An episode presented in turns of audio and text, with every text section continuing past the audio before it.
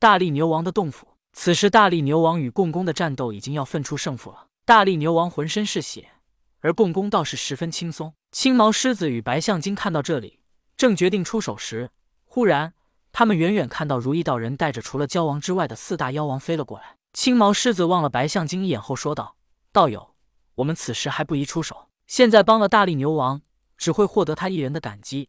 等到时候共工把如意道人和另外四大妖王全都打败之后，我们再出手救下他们，到时候便会获得他们所有人的感激。”白象精点点头道：“道兄，此计甚好。但是为何独独不见了蛟王呢？”青毛狮子也是有些疑惑，说道：“也是啊，他们兄弟向来讲义气。”否则也不可能成为这北海附近赫赫有名的六妖王。白象精说道：“不管他了，我们按计划行事。”商议一番之后，青毛狮子与白象精又隐藏在暗处，等待大力牛王他们兄弟全都战败之时。大力牛王让如意道人去通知五大妖王，是让他们逃走的。但结果他们不仅没逃走，反而还来帮忙了。大力牛王心中不甘地说道：“我的傻兄弟们啊，我在这里浴血奋战，就是给你们逃走的时间。否则，我干嘛跟共工斗？”我早就逃走了，你们现在却这么傻，主动送上门来，真是让我这一番苦心白费了呀！大力牛王心里也明白了，纵然他再次让兄弟们逃走，他们也不会走。与其如此，不如放开手脚，兄弟同心，打败共工。鹏王、狮驼王、猕猴王、鱼龙王以及如意道人来到现场，他们纷纷叫道：“大哥，我们来帮你了。”共工不屑的一笑，道：“来的刚好，今日我便将你们一网打尽。”几大妖王并不多说。纷纷向着共工扑了上来。大力牛王这时对如意道人说道：“兄弟，你已经受伤，别再掺和进来，你赶紧走，等下我们去找你。”共工听后说道：“今日你们一个也别想逃。”如意道人知道共工不会痛下杀手，所以他并不在意，对大力牛王说道：“大哥，今日我们兄弟定当同生共死，我倒要看看传说中的水神共工究竟有多厉害。难不成我们兄弟还斗不过他吗？”在如意道人说话时，鹏王靠着他极快的速度。已经第一个扑到了共工的头顶，突然他现出本体，为一挥捧，现出本体的鹏王伸出利爪，抓向了共工的脑袋。共工轻蔑的一笑，道：“雕虫小技。”共工这一句话仿佛捅了马蜂窝一般。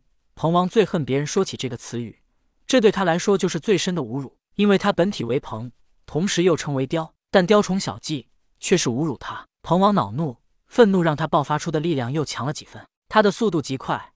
以利爪抓向了共工脑袋，与此同时，共工的脑袋突然化成冰雕。鹏王利爪抓到上面，发出砰的巨响，共工冰雕一般的脑袋碎裂。可鹏王也忍不住发出啊的一声痛呼。原来共工的脑袋坚硬，虽然被鹏王一爪抓碎，可反震之力也让鹏王的爪子折了。鹏王爪子虽然折了，可是他还有利嘴，他振翅飞起，用利嘴来攻击共工。而共工的脑袋碎了之后，重新凝聚，又再次化成冰雕。共工愈加猖狂的大笑道：“你们根本不可能打败我，实话不怕告诉你们，想要打败我，除非用火。但你们自身修炼出的三昧真火，永远不可能是我的对手。就算火神祝融在世，也不是我的对手。共工的目的，便是要逼出火神祝融，也即是现在的昆仑山山神陆压。所以他这才故意告诉大力牛王他们，想要打败他，必须用火。”鹏王不为所动，利嘴扎向了共工的脑袋。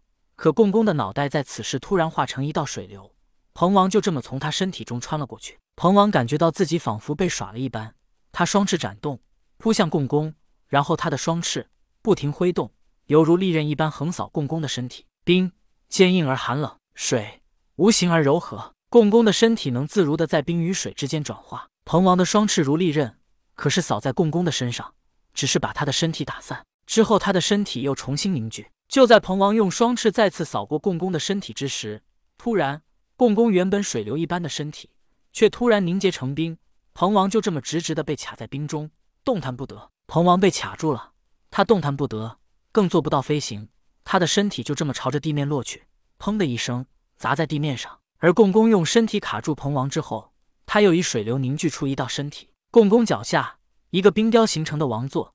将他托举在半空中，共工居高临下的望着其他几个妖王道：“来吧，一起上吧。”共工让他们一起上，但是大力牛王他们反倒变得愈发的警惕起来。